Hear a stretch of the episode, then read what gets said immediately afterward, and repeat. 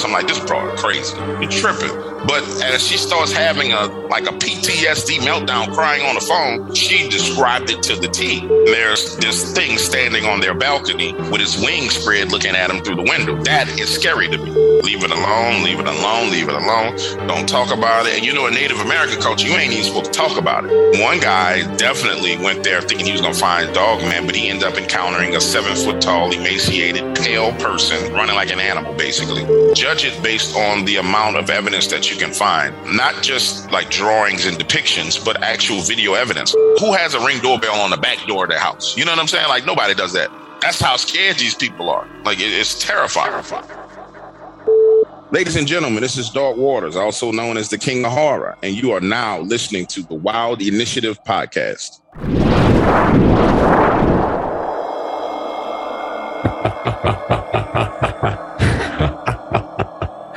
Hello, and welcome to a very special Halloween episode of the Wild Initiative, brought to you, as always, as part of the Waypoint Outdoor Collective.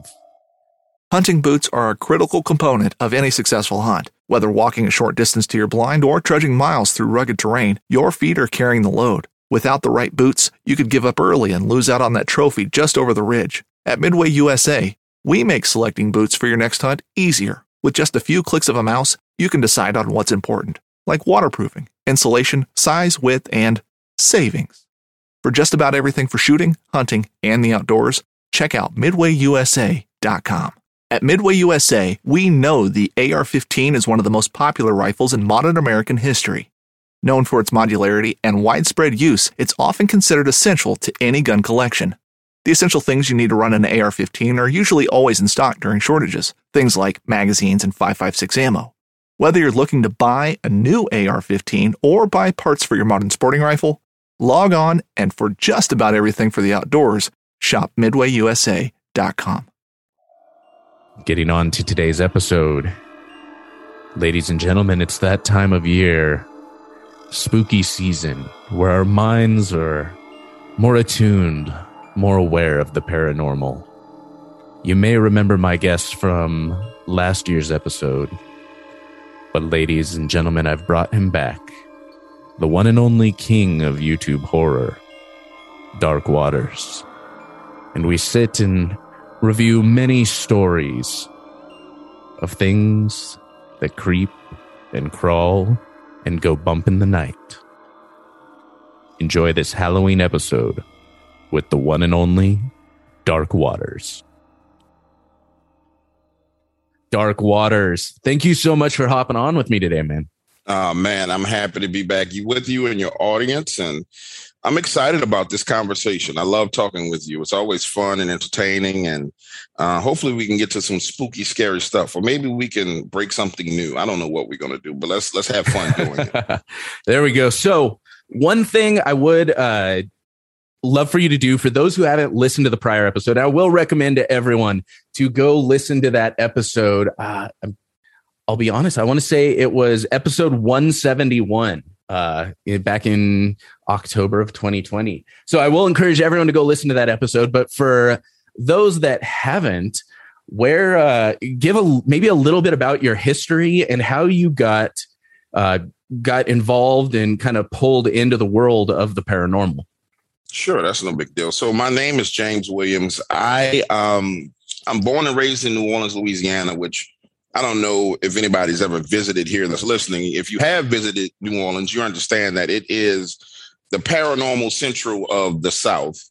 Um, uh, as far as you know, the persona Dark Waters and how I've gotten to that business, um, the business of like horror and talking about horror and sharing stories.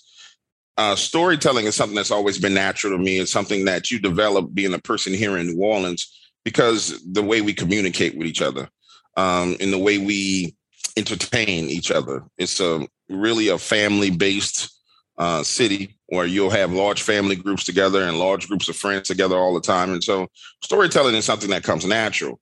Um, when it comes to paranormal encounters, I've had my fair share of paranormal encounters, uh, especially with my family having like a background history in hoodoo and voodoo, and that's in my bloodline. And then just growing up here, you know, being a kid in New Orleans that played in the swamps and things running us out of the swamps, uh, things running us up trees, seeing things in the woods.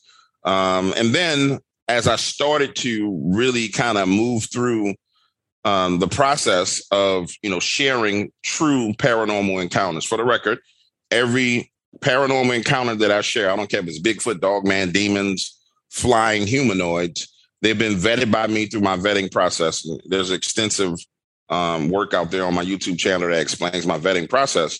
Um, when I started getting into that, where I started vetting people and talking to strangers and um, just random people who wanted to share the story with me, is when we really, really saw an uptick in the paranormal activity, mainly because, you know, people had attachments to them, demonic attachments. Um, other people practice, you know, Wicca, which is not bad, but then you know, a couple of Satanists, like all kinds of stuff happened. And so all I do now is I share those encounters with the world. And I spend a lot of time vetting encounters. Um, you know, the average encounter that's on my YouTube channel or my website I spend about two hours talking to the person for an average five to six minute story. That's about two hours of conversation. When you get to something that's 15, 20, 30, an hour, I mean, that's weeks of vetting, weeks of conversations, and me trying to trip that individual up and force them to lie or see if they're lying. And the ones who get through the process, their stories turn out to be marvelous and magnificent. The other ones, they fall to the wayside along the way, you know? Yes, absolutely. And and one of the things, you know, that we I think we talked about in the the first episode is you know, you're going to get a lot of people saying like, "Oh, you know, you're just you're just some crazy person. You're coming in. You're you're not just some crackpot. You're an educated man. You have, you know, oh yeah. like yeah, background electrical engineering. I mean, a degree in a uh, bachelor's degree in electrical engineering with a minor in physics work for the Department of Defense and Space and Strategic Defense Command. No, no, no. My credentials are strong as far as, um, you know, I'm not a guy who was desperate for money who said, "Oh, I'm just going to jump on the internet and just talk about tell scary stories." You know what I'm saying? Um, even though there is monetization everything I do, um, my background history is strong, very, very strong, and so that's how I was able to develop my criteria for vetting stories. You know, the way I do it is very, very unique and it has a lot of complicated tactics and techniques used. The same stuff that the police use when they're trying to catch you in a lie. If you ever been arrested and you were sitting in that room in handcuffs and sitting on the other side of the table and they're asking you what happened and they're looping you and adding stuff into your story, it's literally the same tactics and that they use that I use on the witnesses. The only difference is they have the advantage of looking you in your eyes so they can pick up on the tells of you lying a lot faster that's why it takes me so much longer is because I'm not looking you in your eye. I'm just sitting there listening, attentively listening to everything that you're saying over and over. And I have to make the person repeat it like two, three, four times to try and catch what they're saying. So, mm-hmm, mm-hmm.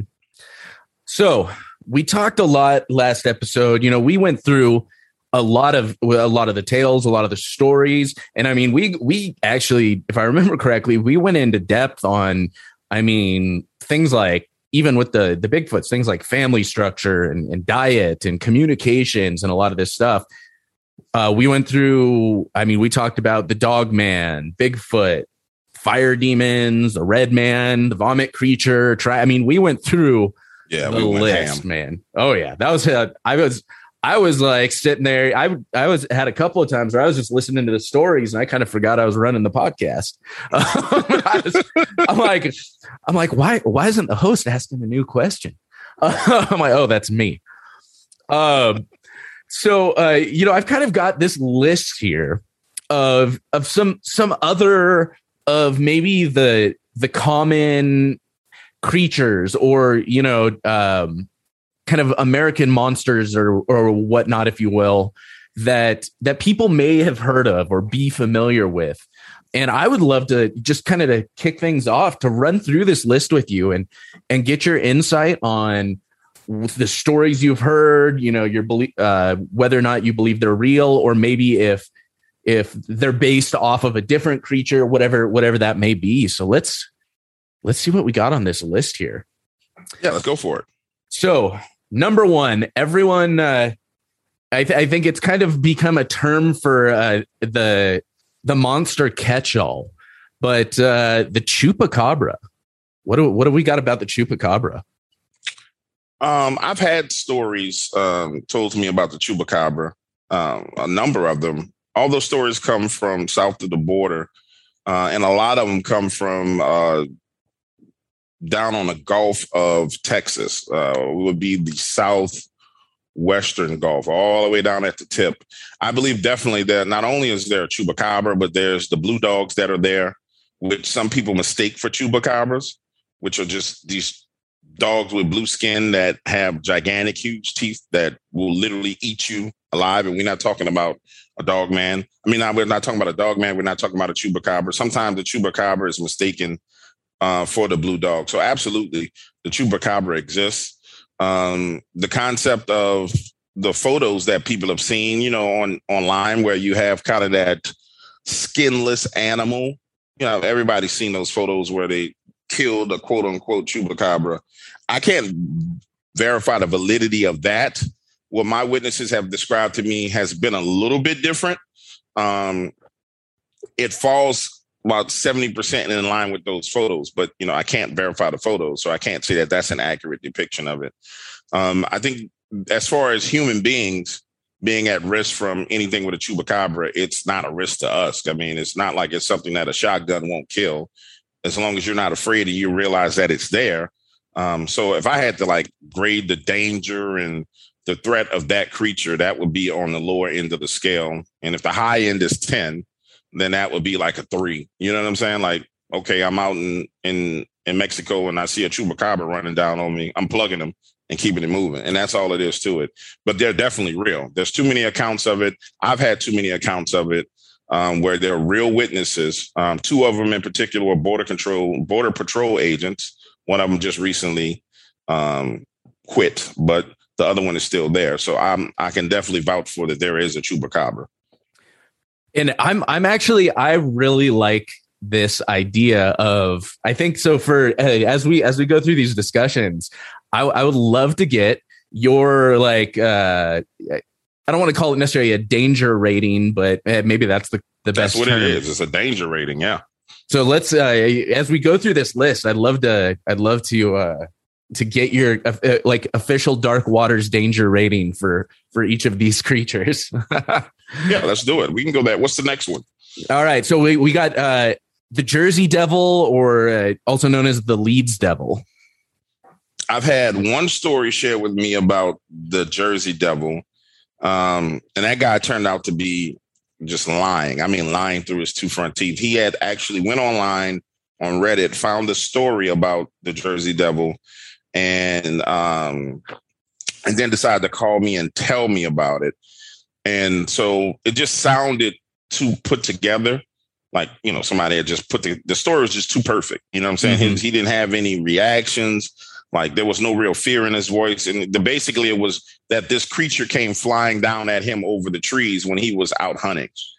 And I'm like, okay, so you're out hunting, you're walking through the woods, and he said it was at night. And I'm like, okay, so you're walking through the woods at night, and then you hear these wings flapping, and then this creature comes down over the trees at you, and what do you do? And I just didn't hear any terror in his voice. Like if I and I put myself in that situation, and I'm like, I would be scared out of my mind, but I didn't hear and detect any terror in his voice. So the story that I have is fraudulent. To address the creature itself, I believe it has to be real because there's so many accounts that go so far back throughout time that, that something has to be true about it. I can't personally vouch for it from what anybody's told me mm-hmm. personally to where I can say, yeah, I'm 100% confident based on what this person has shared with me or this witness has shared.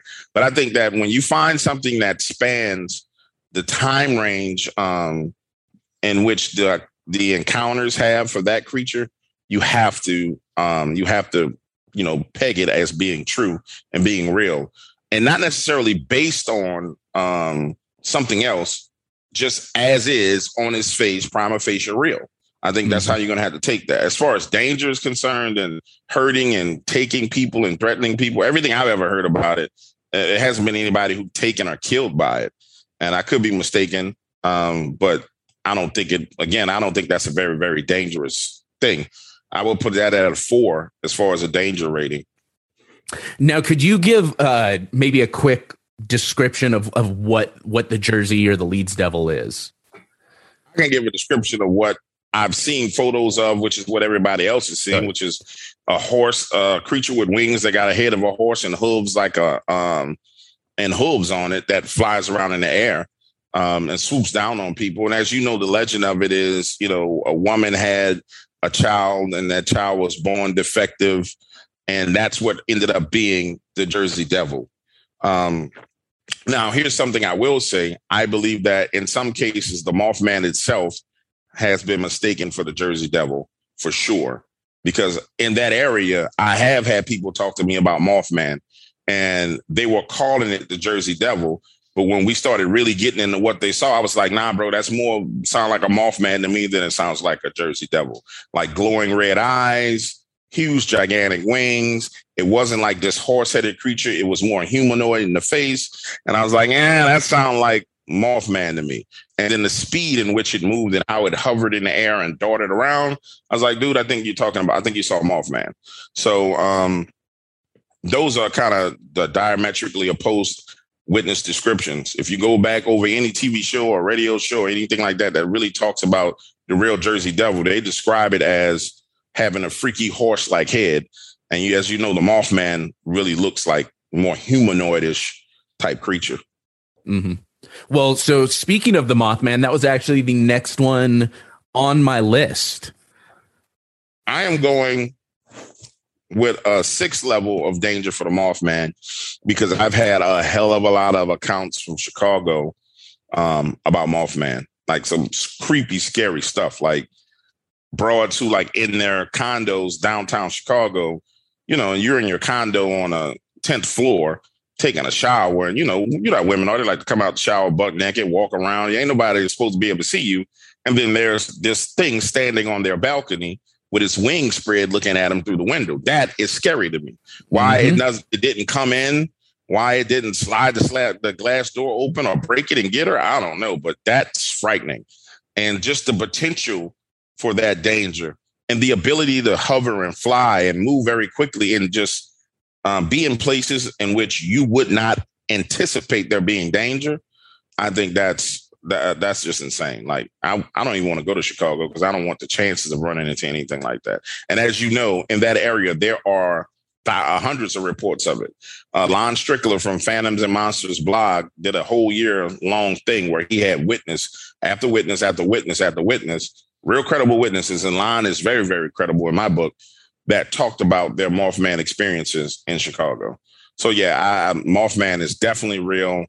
Um, and then there are these other humanoid flying individuals that I would put in the bucket with Mothman. I can't say that they're off Mothman. Like there was one, uh, I can't remember exactly where it was. This this couple were on their honeymoon. Instead of going like to Vegas or going, you know, to the wine country for their honeymoon, they like to go camping. And they like to go out into the woods. So they went out into the woods and rented a cabin and spent their time like fishing and hiking. And uh, one evening, they're on their way back to their cabin. They had been on a long hike and they're just walking along, they're talking. And the guy's wife kind of stops and he keeps walking. And um, he, he thought she was kind of like messing with him and joking. He's like, babe, come on, you know, quit playing. We need to go. She's like, "Wh- who's that up there in the sky? So he looks up in the air and he literally sees a man, but he's like, his body's grayed out. Like imagine Mhm. just no wings, just a humanoid feet creature with like a gray body, just hovering in the air above the trees, 30, 40 feet above the trees. And they both are standing there staring at this thing, trying to figure out what the hell is going on. Finally, he's like, okay, this is really weird. Runs back to his wife to get her, grabs her by the hand because she seems like she's mesmerized and literally drags her. And they run all the way back to the cabin. Turns out that while she, and I probably, I'm pretty sure I can say this, while she's standing there looking at this thing, she was feeling not only sexually aroused, but she was feeling as if something was touching her body while she was standing there. He hmm. told her he didn't want it to ruin their honeymoon. She told him, hell no, it's already ruined our honeymoon and we're leaving. And so they packed up and left. That's and there's more than Mothman out there when it comes to floating and flying humanoid creatures. Now that dude, whatever the hell that is, he up there because that I spoke to her and that woman had a breakdown because she said I felt like my body was being violated by hands that I didn't see. And I was like, well, how far away was he? And she was like, he was in the air 40 yards away above a tree, but I literally felt him touching my areolas and touching my thighs. And I'm like, when she's telling me this, I'm like, this broad crazy. You know what I'm saying? Like, you tripping. But as she starts having a like a PTSD meltdown, crying on the phone because I'm forcing her to relive it, like describe the feeling. Like, I, and I didn't felt bad about it. But I was like, describe the feeling, and she described it to the T. Like in, in I'm not going because I don't want to be like, yeah, I don't want it to be like pornography or verbal porn, but like literally, she described the feelings to the T. The tingling sensations, how it ran up her arms, and and I was like, oh crap. So not only do we have Mothman out there, we got some other dude that's wild. And get this, this is the crazy thing. Imagine he's there hovering in the air above them and then just darts off. Now there's no noise, no vibration, no nothing, no like no humming. Mm-hmm. And he just darts off. And both of them like, what the hell is going on? I mean, crazy, man. So yeah, when you start dealing with flying humanoid creatures yeah, you're up there in the, on the danger scale to me. Because if you can fly, you can be anywhere at any point in time. Next thing mm-hmm. you know, you know, me and you on a Southwest flight, and we headed to Chicago or we headed to New York, and homeboys looking at us through the window while we on the plane. You know what I'm yep. saying? Could you imagine the terror that you would have? That's insane. Well, and the humanoid aspect of it kind of gives you an expectation that they're going to be a little more intelligent, uh, uh, maybe you know, not not necessarily and not always the case, but not necessarily just living off of instinct, but more they have their own intentions and methods, and and and that intelligence uh, probably adds to that danger. Well, not only that, but the humanoid the humanoid nature, um, combined with the intelligence. What worries me is the psychological profile of something like that. Like when you have the ability to do what everybody else can't do I mean, like the moral fabric of that being would need to be called into question. You know what I'm saying? Mm-hmm. Like, I don't know where that came from or what it is. I can't tell you. But I do know that power corrupts all things. You know what I'm saying? So, and that is some power to have. So, unless you are some kind of advanced alien species with a great moral compass, dude, ain't no telling what the hell that thing been rolling around the planet mm-hmm. of Earth doing to people. You know what I'm saying? People talk oh, yeah. about missing 411 and national parks and forests, and they're like, "Oh, Bigfoot did it. Oh, you know, Dog Man did it." No, they got a dude flying around through the air that's telepathically raping broads. You might want to take a look at him. You know what I'm saying? Yeah. You might want to take a look at that. Uh, maybe, uh, maybe, maybe reconsider uh, uh, blaming the some of the more peaceful creatures like the Bigfoot. Bigfoot got getting a bad reputation. The homeboy flying around molesting bro. It's like he uh Harvey Weinstein with wings. You know what I'm saying? Come on. Leave Bigfoot alone. that, that's that's that's got to be one of the best quotes that's ever been said on this podcast to date. It's like Harvey Weinstein with wings. Uh, God, help me. Um, I, I might crying right now. I'm laughing so hard at that. Yeah, but my man Bigfoot um, get blamed for everything, though. Yep. That's just wrong. um, so uh, we got we got another creature here, the Wendigo. Yeah, that's uh that's a bad mama jammer right there, and that's definitely real. Um so I always had... kind of assume that the Wendigo just came from either Dogman or Bigfoot, one or the other. But it would you say it's its own creature? No, that that's its own creature. That's pure uh that's pure evil. Um and pure Native American lore based on real reality, not myth. I mean, really based on real reality. So, um, I'm not going to talk about. Uh, definitely not going to talk about what I've been, what's been disclosed to me as to how they are created and how it's made, because I don't want no smoke with the Wendigo. I don't want no smoke with that at all. But what I will tell you is this: there was a young lady who's highly, highly psychic, like an intuitive. I'm like, this girl is off the chain.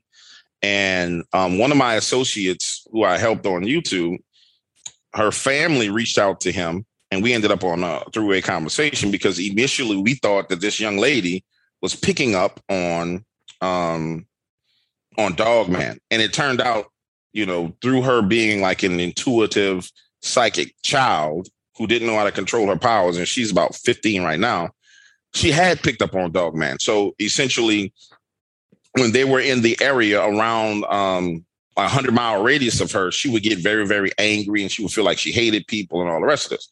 So it was like, all right, cool.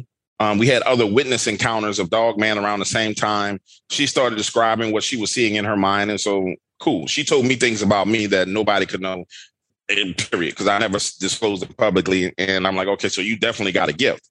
Well, during that time period, she was having problems around um, around her town with other kids, like just picking on and messing with her because she's like uh, a kid who's pretty much psychic like that is weird to other kids. You know what I'm saying? Mm-hmm. Um, and so they were picking on her.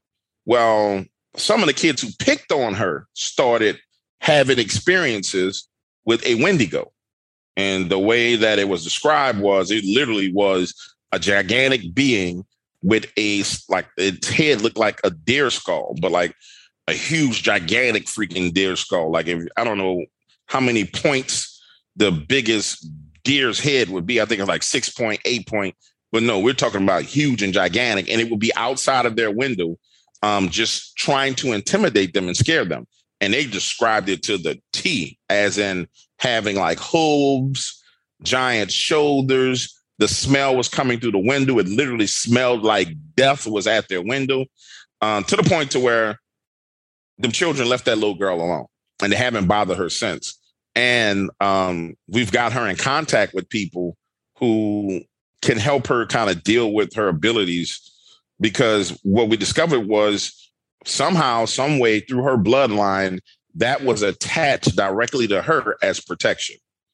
And it completely freaked me out. I mean, like I, that's why I don't really want to talk about it because I don't want that thing mm-hmm. thinking I'm posing a threat to this little bro. For the record, I'm not. I love her. She's a cute little kid, but like I don't want no smoke with that, bro. Like no smoke whatsoever. Um, talk about missing 411 again. You can throw homeboy in the mix and he's up there. I'm putting him at a nine, baby. Like leave that thing alone. Ooh. Leave it alone. Leave it alone. Leave it alone. Don't talk about it. And you know, in Native American culture, you ain't even supposed to talk about it. Period. You're not. You ain't. You ain't supposed to hold no conversation about that. That and skinwalkers, you are not supposed to hold conversations on because you invite them and you call upon them. So we're gonna stop talking about that. We're gonna put that at a nine, and we're gonna keep it moving. All right, all right. So moving on, we got La Llorona. That is the um the witch. If I'm not mistaken, that's like a a witch like figure from um Latin America. I haven't had many stories about that. I've had like witch stories, but it never was um it never was by name called that. So in my opinion, it has to be real again. Um it started somewhere, but in my opinion also these this is one of those things that is kind of cultural legends that are based in truth that got to the point to where it found in a certain amount of popularity and so it was monetized, and you saw it come flying out of nowhere. Like it started off on YouTube where people were doing kind of creepy passes on it. You had a couple of witnesses come forward, and then boom, next thing you know, there's movies on, you know, Amazon and Netflix about it. So is it based in reality? Absolutely. The majority of the stuff that we talk about in the paranormal realm, in the realm of woo and weird things, is based, they are based in reality the issue really boils down to um, how real the encounters are and how frequent they are. For me personally, there's a language barrier which prevents me from actually going and holding the conversations that need to be had with those witnesses. So I'm going to have to give it as being real. I'm going to have to give it a less than a five, or I'm going to have to give it like a four. And it's not because it's not a threat. It's not because um, it's not real or anything like that. It's just that I don't have I have the language barrier where I can't really discuss things with those witnesses the way I want to to to talk to them and get more information on it. But I definitely wouldn't if somebody told me, hey, if you go in that set of woods or go into that village that this La Llorona is there, I wouldn't go. You know what I'm saying? I, I have enough respect for it to say, nah, y'all can keep that. I'll pass. You know what I'm saying? Let's let's go fishing. Let's smoke some cigars. You know what I'm saying? saying? Let's go to the bar, have a margarita, yeah. and smoke some cigars. I'm, yeah, I'm good. I'm, I'm good, homie. I don't need to look for it. You know what I'm saying? Yeah. That's how you get messed up. Oh, I don't believe that exists. Let's go find it. All right, y'all. Good luck. You know what I'm saying? Good luck. Mm-hmm. All right. So the next one on the list is the Florida skunk ape. Let me inject, interject right here real quick before we go on the skunk ape. But okay. the skunk ape is just Bigfoot. That's all it is. You know what was freaky? Did you hear about the case down in Mexico where the whole town was besieged by a werewolf? I have not. I've not heard about that one. Yeah, there's a whole town, uh, and I'm gonna have to try and look it up. There's literally a whole town. It's documented where a whole freaking town was besieged by a freaking werewolf. They they called it a werewolf. I mean, it was all in the news down there. They got photos. There were priests involved. And the reason why I'm mentioning is that when we start talking about um, Latin America and we get down outside, and I'm not going to say it's not civilized society, but um, that's the wrong word to use. And then forgive me if I'm saying it that way, and I don't, I don't mean it that way. What I mean is, um, we're talking about people who are still in touch with the old world and the old ways. We lost touch. We lost touch with that here in America a long time ago. Mm-hmm. Like they are experiencing things now, currently, right now, that we aren't, and it's some terrifying stuff. And in that encounter, it was jumping from roof to roof. There are they show the claw marks. They show everything. I'll I'll when this video's over or when the show's over, I'll find it and tell you the exact location. But yeah, that's crazy. And so when we start talking about some of these myths and legends, like you really need to look south of the border to find a lot of this stuff. And that just goes into it adds credibility to the concept of that witch that we were talking about before, because you're having sightings now. I mean, well documented sightings. Like the priest talked about it. There was a freaking major news blogger that did a story on it down there because it was a real encounter and it creeped the hell out of people. Okay. Now to get back to the skunk ape, skunk ape is nothing more than Bigfoot. That's their name for Bigfoot. Um, and as we know, there's more than adequate evidence that skunk apes and Bigfoot are real. I mean, period. And there's no doubt about it. There's no way getting around it. It's documented throughout history. It's documented by presidents. It's documented like across the board. It's documented that these creatures exist. And then we start talking about the danger level of those creatures. Then it's on a case by case basis because it depends on that creature's experience with human beings. There's been Bigfoot encounters and swamp ape encounters. Well, let's just call it swamp ape and let's focus on Florida particularly.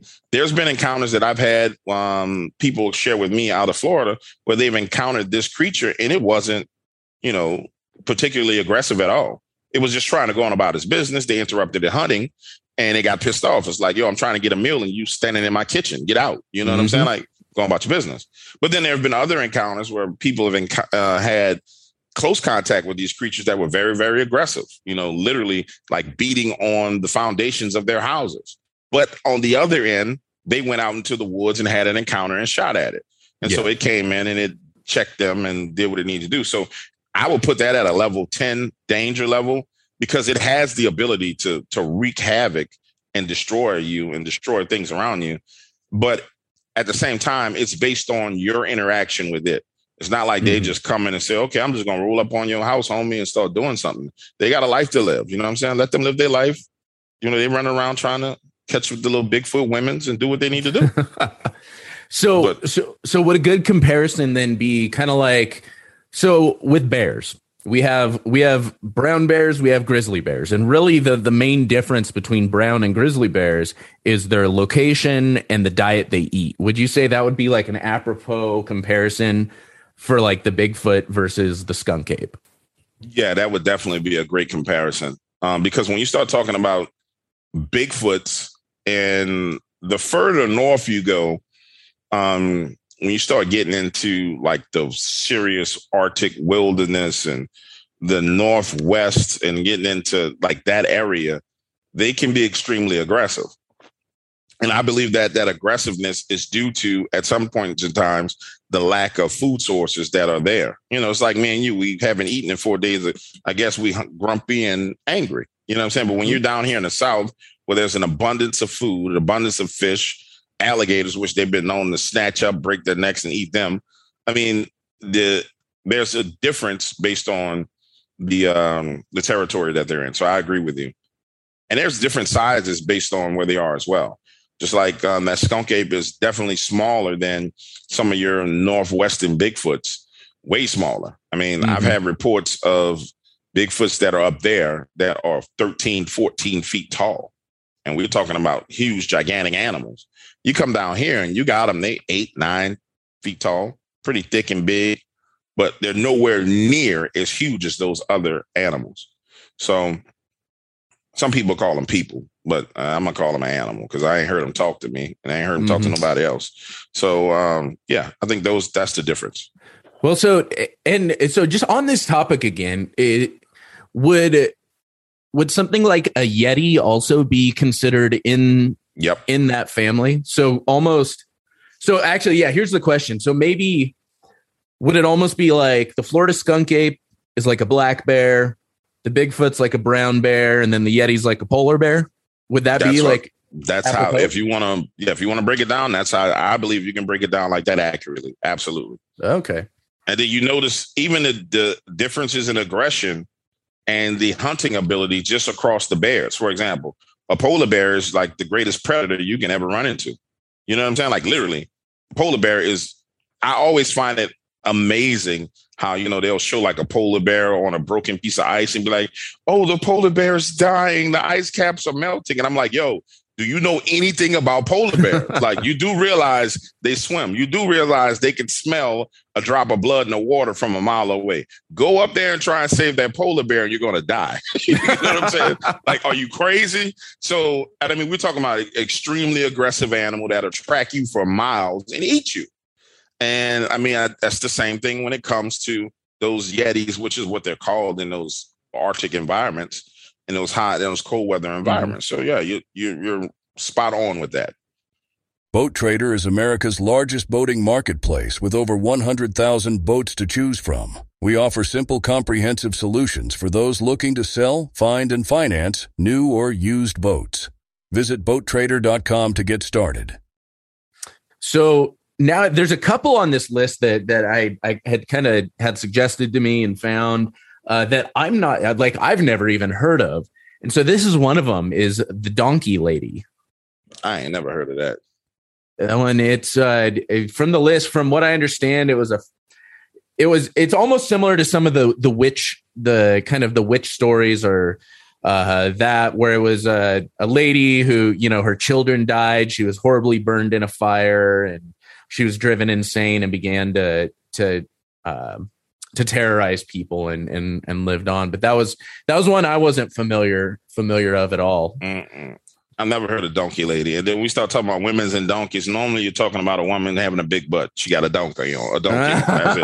We're not talking about. Uh, I've never heard of that, um, ever. I, honestly, I've never heard of that. So I, I can't even comment on that at all because I've never heard of it. So then the next one, uh, the next one is another one I uh, I haven't ever heard of before, but uh, the Wampus cat. Is that like the female like cat woman? Yeah, that's that's how I understand it. Uh, some people say it lives in in this down in the sewers. You know, I remember when that kind of took off. That was 2016 late 2016, maybe December 2016, but people started talking about the Wampus cat. And it never really caught on at all when it came to like witness encounters. There were maybe like one or two witness encounters across like YouTube and um and you, you didn't really see anything on it after that. Just for the audience, so you have a kind of an idea of how you can judge some of these things.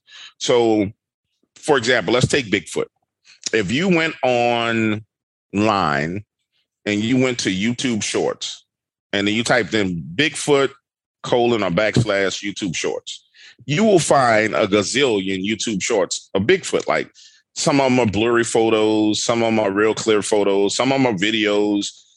You have documented evidence of that, right? It's you can try and discredit the evidence or question it, but the phenomenon is real because there's evidence that points to that phenomenon, right? I would mm-hmm. suggest that if you're looking for this Catwoman, which is what I'll call her, go look for any evidence and judge it the myth based on the amount of evidence that you can find.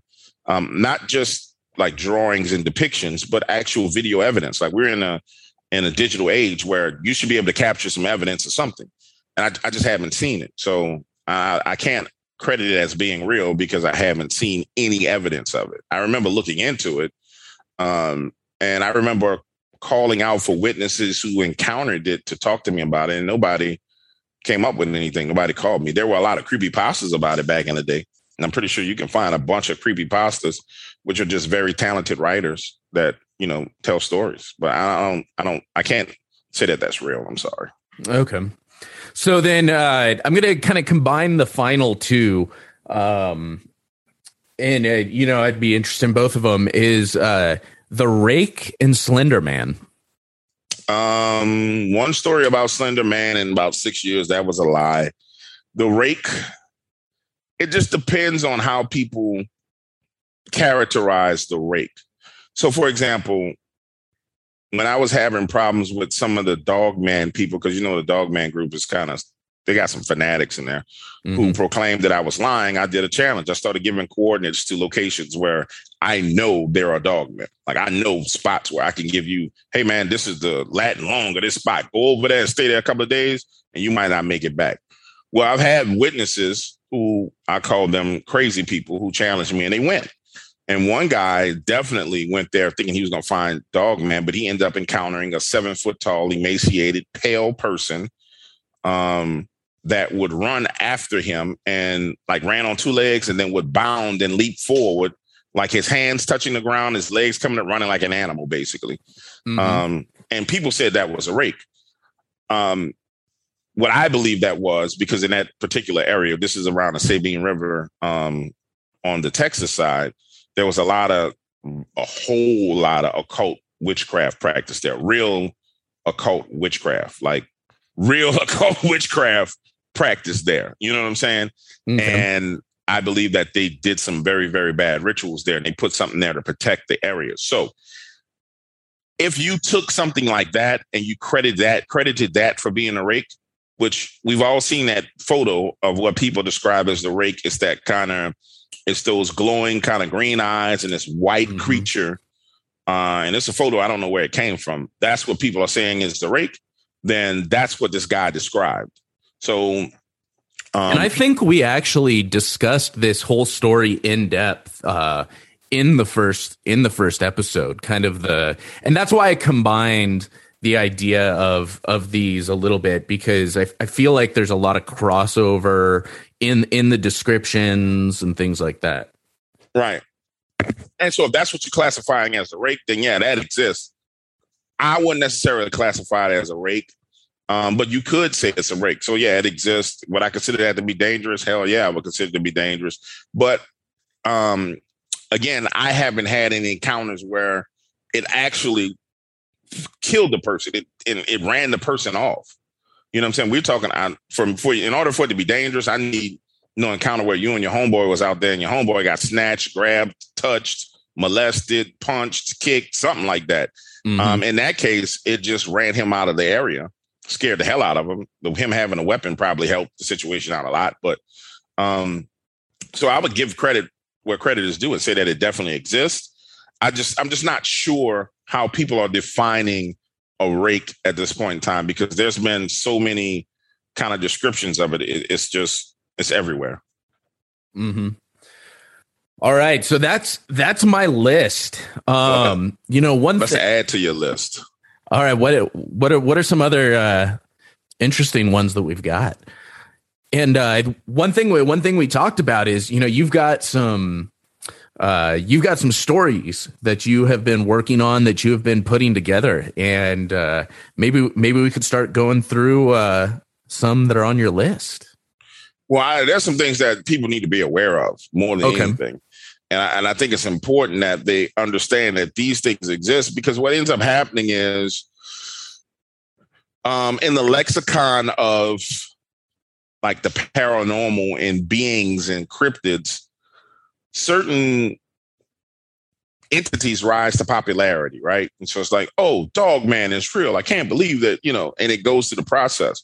But there's other stuff that's out there that's freaking terrifying. For example, there are real mermaids out there, like literally real mermaids. Um, I did a story from some gentlemen who are fishermen in Florida where um, they spent the night out on the water fishing.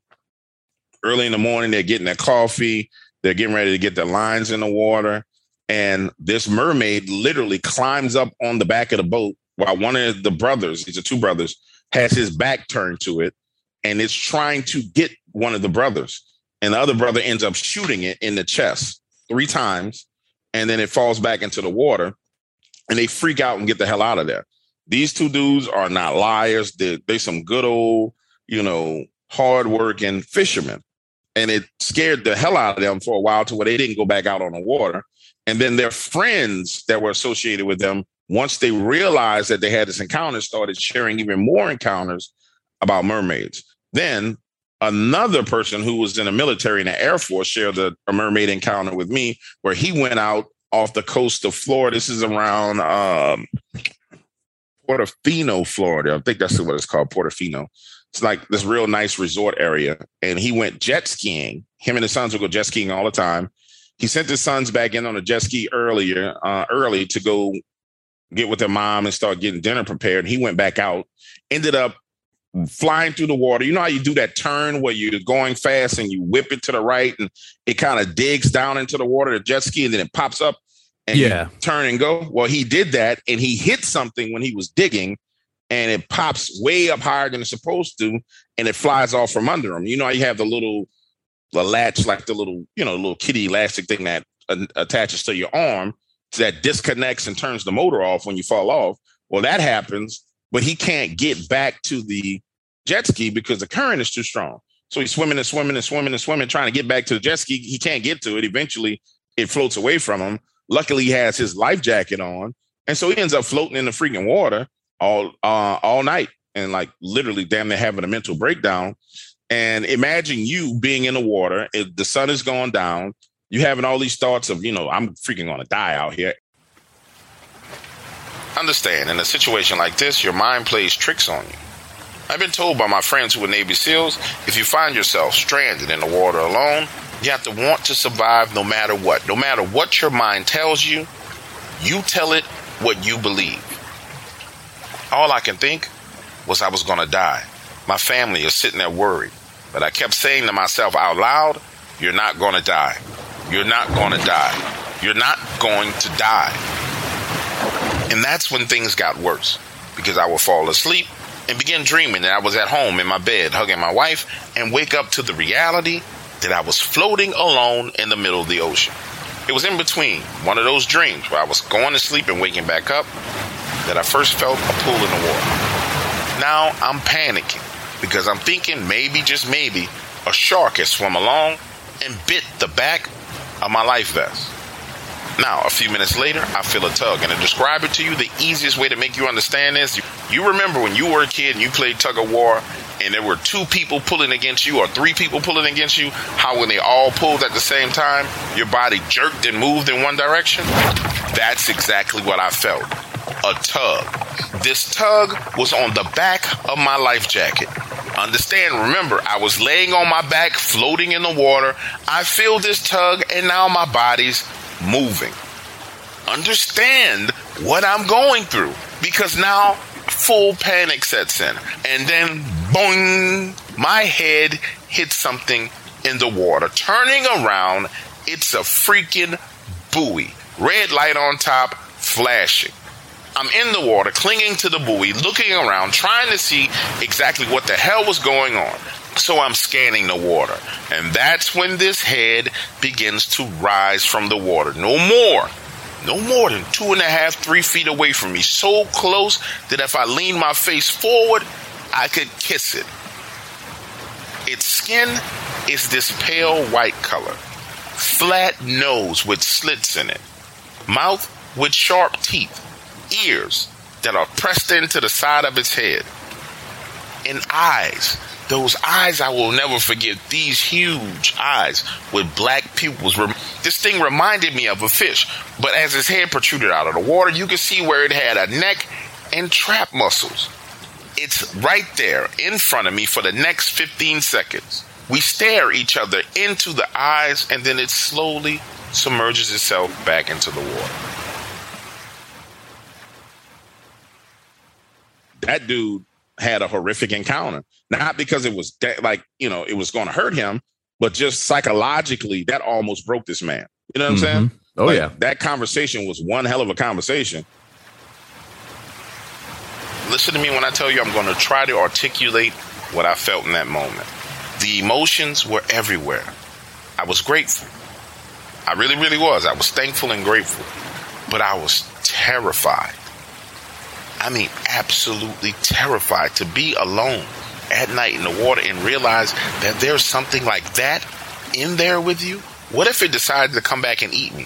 What if it decided to come back and pull me under and drown me? All these thoughts were going through my mind. But nothing happened. Absolutely nothing happened. It was gone. The sun came up hours later, and luckily, and I say luckily, there was a fishing boat that came by, not too far off. So now I'm climbing up the buoy, scratching my arms, my legs, my side, under my armpit, screaming and howling, waving my arms, and these fishermen pick me up and take me back to shore. Once I get back to shore, I'm reunited with my family. My wife was terrified. My kids thought I was dead. My wife explained to me that they sent emergency rescue out looking for me, helicopters, boats.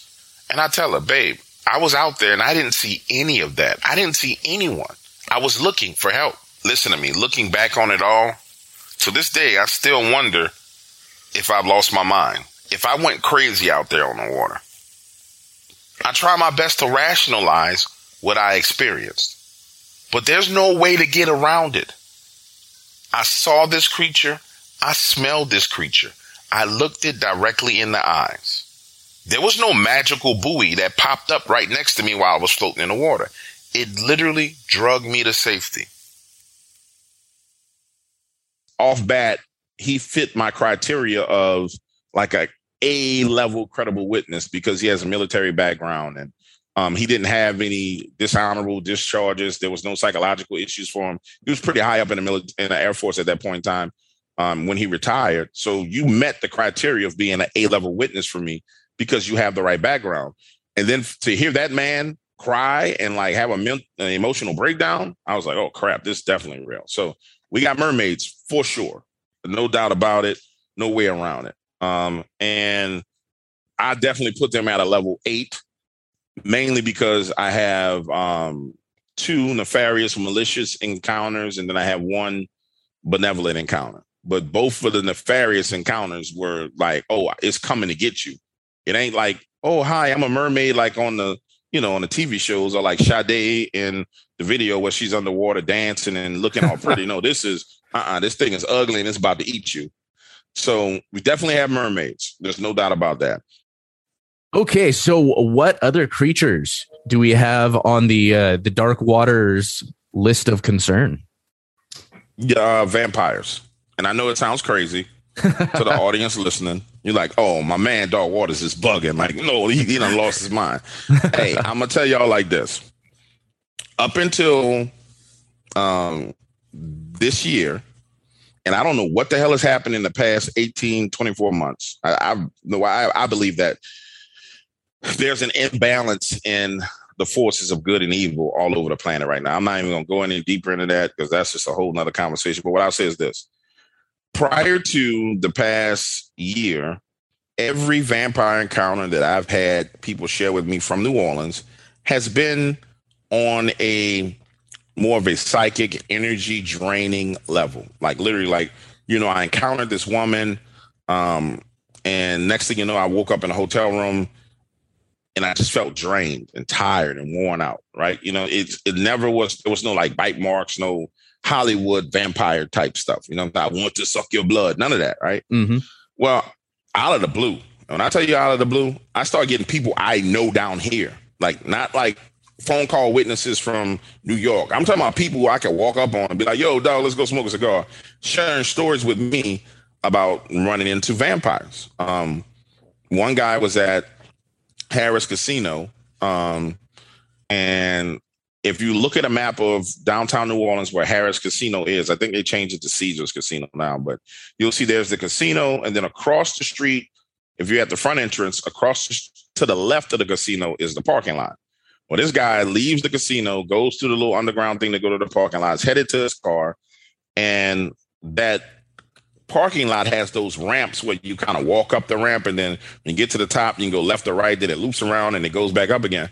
So he's walking up the ramp and sees this guy come out from between two cars, and the guy's just standing there. And he's like, okay, this is weird. Homeboy just standing here. Like, I, am not really appreciating none of this. What the hell wrong with you? and so um, as he's getting closer and closer, he starts to get this feeling like, yo, this is not right. Like this ain't this ain't cool.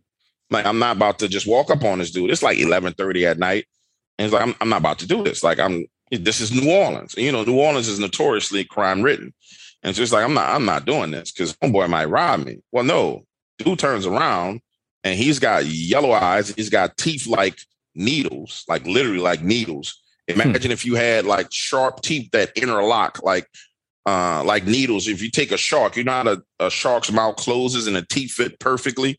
Yeah, bite you would have. Well, that's what Homeboy's teeth look like. And he takes off running, and Homeboy takes off running behind him. Listen to me, I've heard of vampires. Everyone has.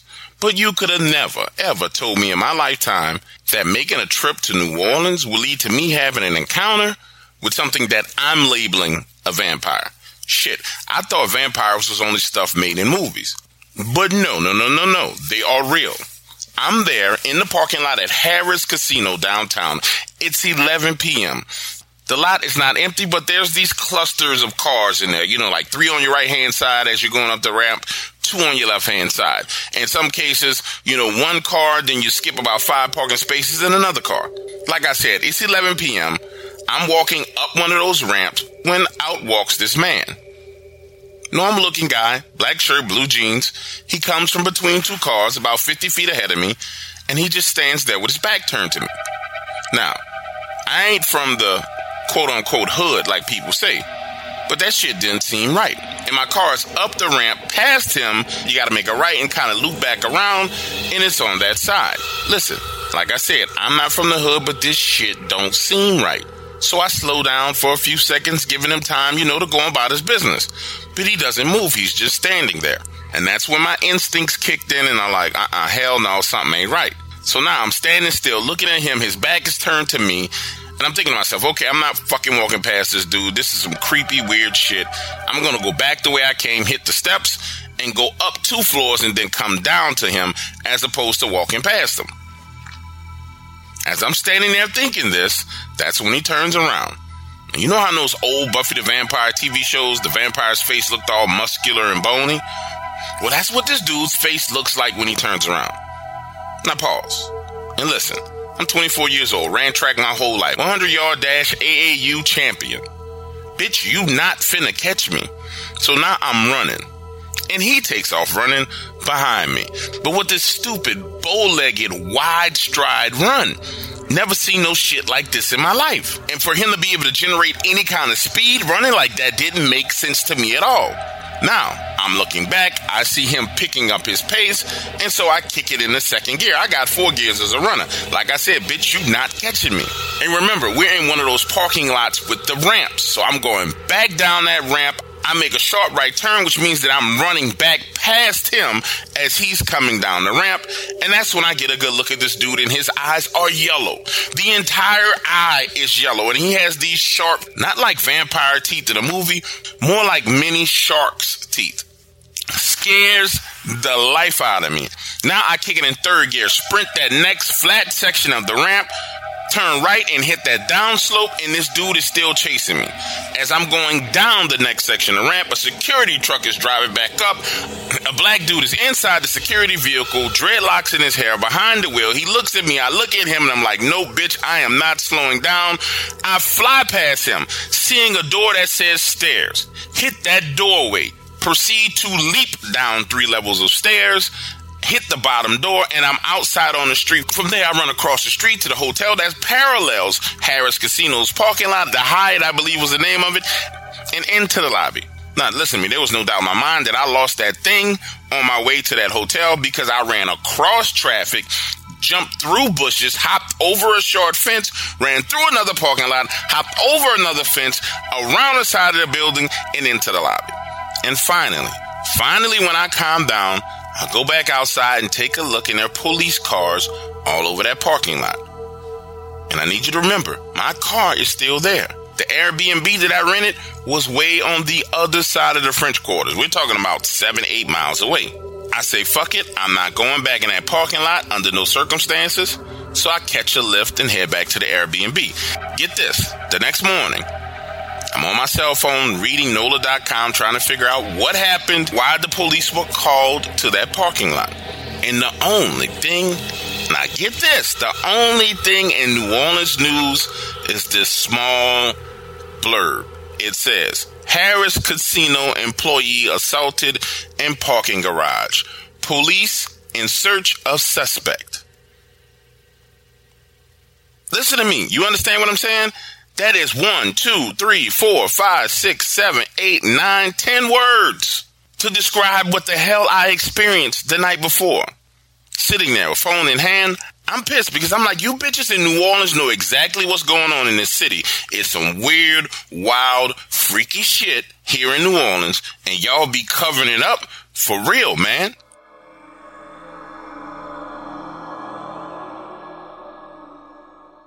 So that's the closest description of a vampire I've ever freaking heard. I mean, ever heard. Knives, machetes, saws, and shears, multi tools, shovels, swords, axes, spears, hatchets, and tomahawks. If it cuts, snips, slices, or chops, Midway USA has it. Find great gift ideas in our huge selection of pocket knives and other everyday carry folding knives. Make a statement or create a family legacy with one of our top of the line hunting knives.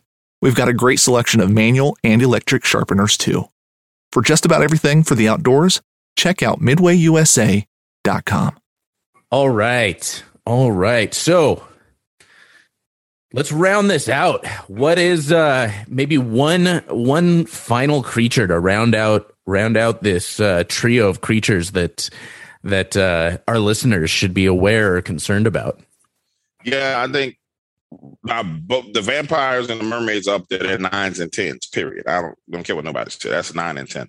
Now, the other thing that nobody's talked about and I've only had one account of it, but it was very, very terrifying. And it's absolutely true because I've talked to the homeowner and the, the neighbor who encountered this. Somewhere out there, there's a creature, and I don't know where it is at this point in time, but it's definitely human body, like human male hands, like a man with hands like yours and mine, feet like yours and mine, chest like yours and mine, but a face that literally looks like a bat like you know how you see the bat's face with their ears and with that nose with the slit in it. Like this thing is a humanoid, a human with a bat face. And it was outside of this guy's uh, on this guy's front lawn when he first saw it. Um, then the next night where he saw it, it was in his neighbor's or side on the side of his neighbor's house, looking in the window. Do you know how in life you have what's called normalcy bias, meaning that you believe that everything around you was just normal. There's nothing crazy that goes on. Well, that's how I was up until this moment. And like I said, up until the moment this happened, inside of my house, I've always felt safe. I've never ever once considered that there was something weird or strange or even dangerous in my neighborhood. But picture this. It's 2 a.m. when I hear my dogs barking outside. And it wasn't a normal bark like woof, woof, woof. It was that that aggressive, I'm going to eat you alive barking. And so now I'm up, moving around the house, looking through the windows, and I see this man in a leather jacket standing outside of my house, right there in the front yard. But this man's face is not normal. Now, pause. This is going to sound crazy because I told my family and they didn't believe me either. But he had the face of a bat.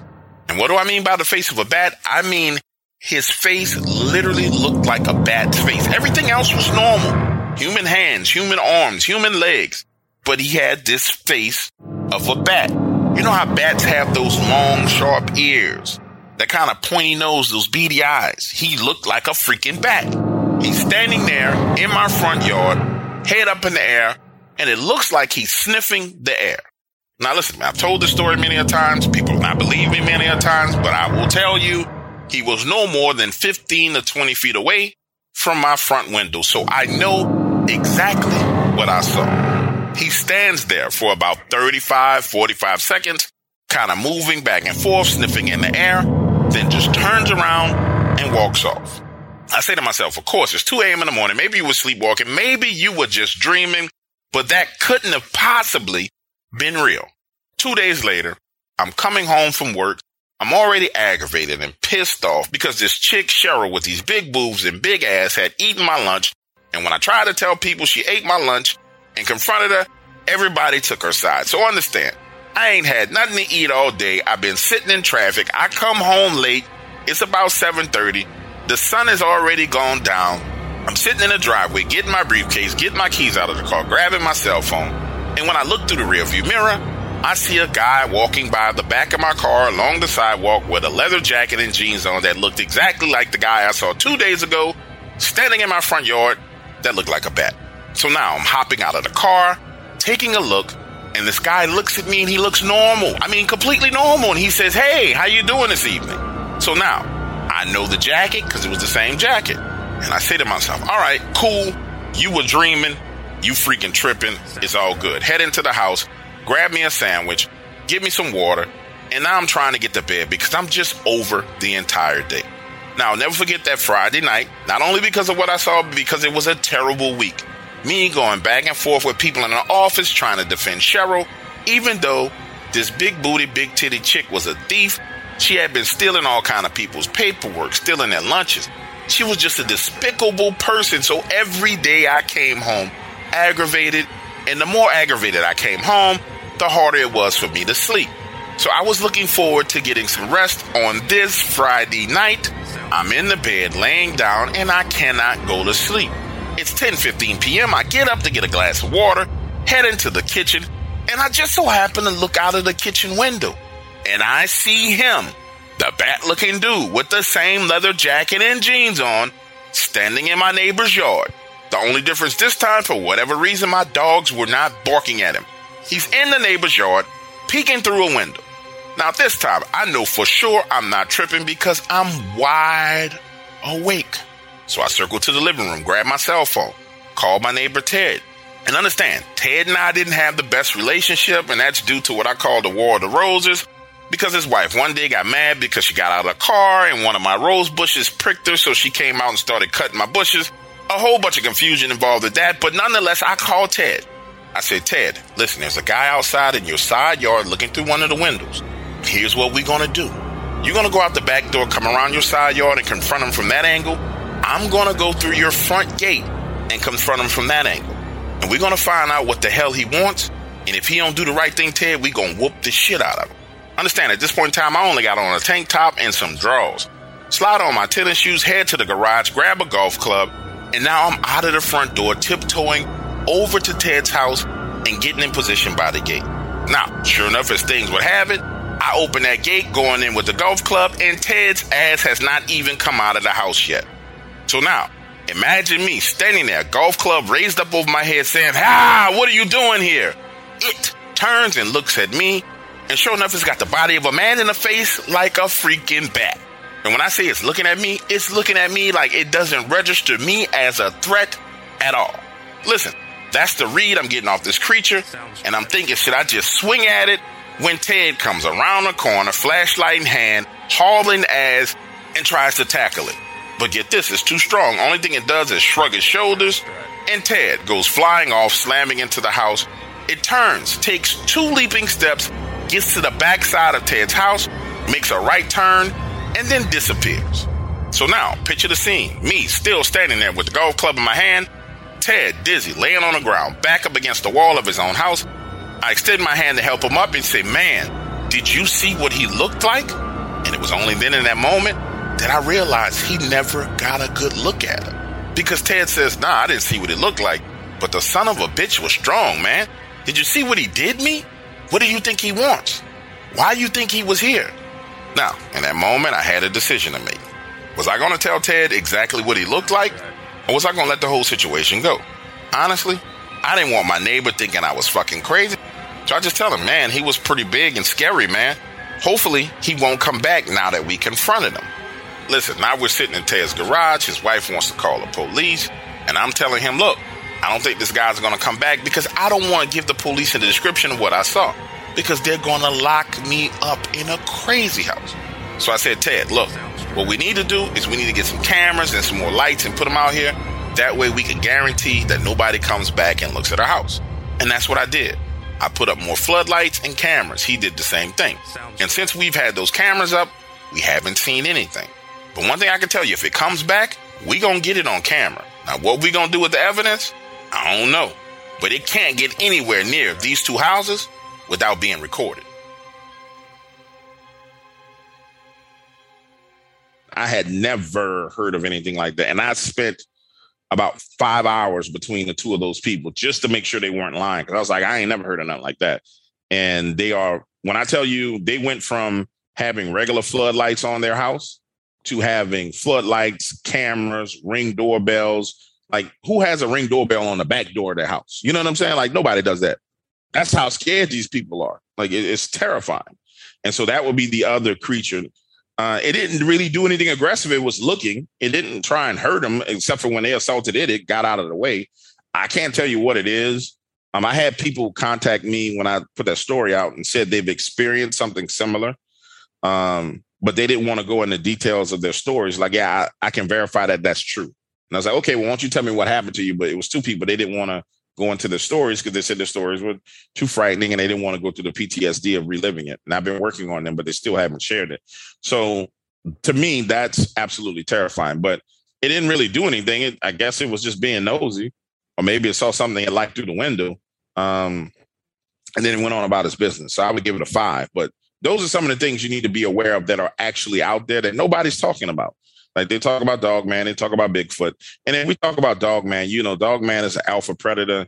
You that's twelve on the on the scale of do not mess with. Leave that thing alone. Like just go on. If you see a Dog Man, just go on about your business. That don't make no sense. You don't want none of that smoke. That is definitely real. It's documented. We've got videos. We got photos. That's on my YouTube channel.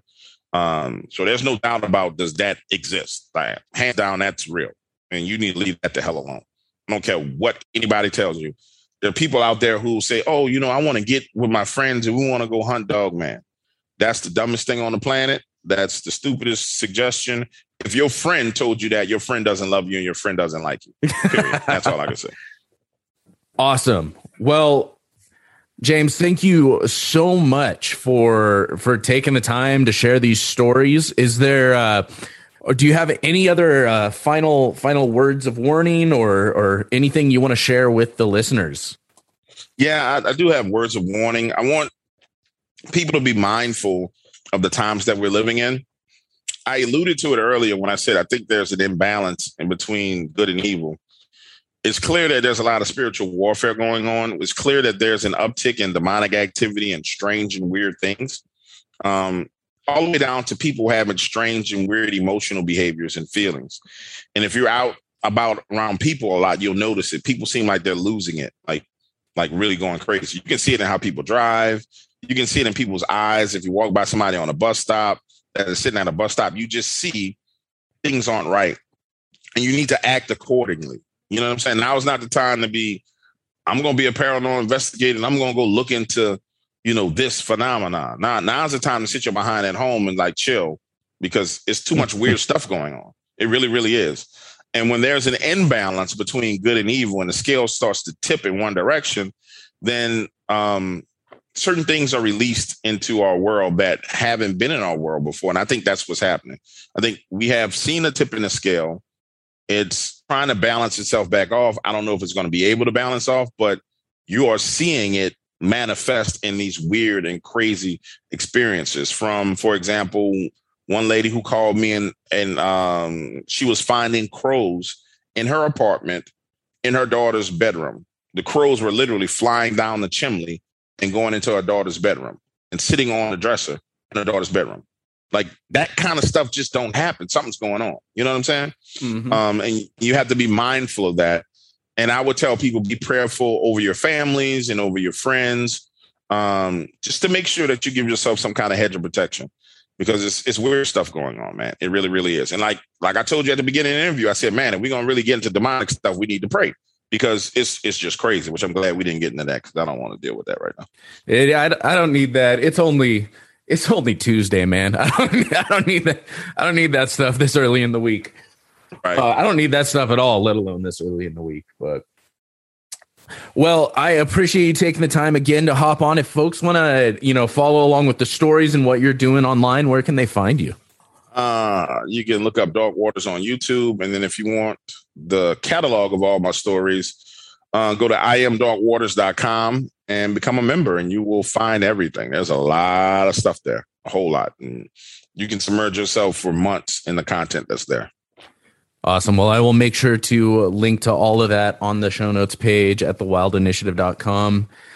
James, man, it's always a blast sitting down and talking, uh, talking with you. I'm really excited to get this one released. Thank you so much. I'll talk to you again soon, buddy. Ladies and gentlemen, that'll do it for this episode of The Wild Initiative.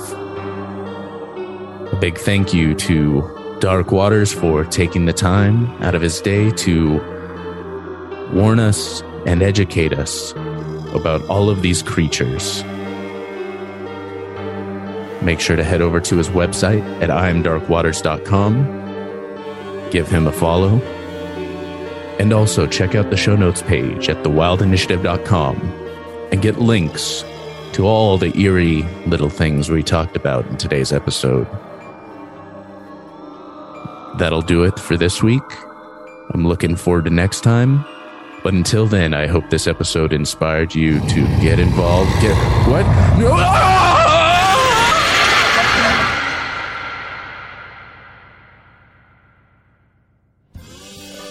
Thank you for listening to The Wild Initiative. Please take a moment to leave a rating and review on iTunes or Stitcher and head on over to thewildinitiative.com to get show notes, check out the blog, gear discounts, other podcasts from the Wild Initiative family, and more.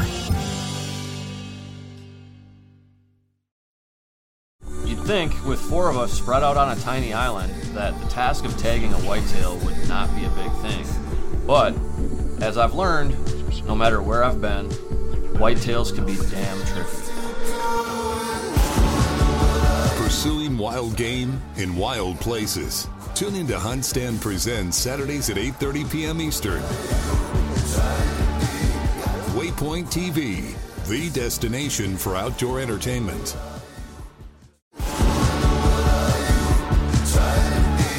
Pursuing wild game in wild places.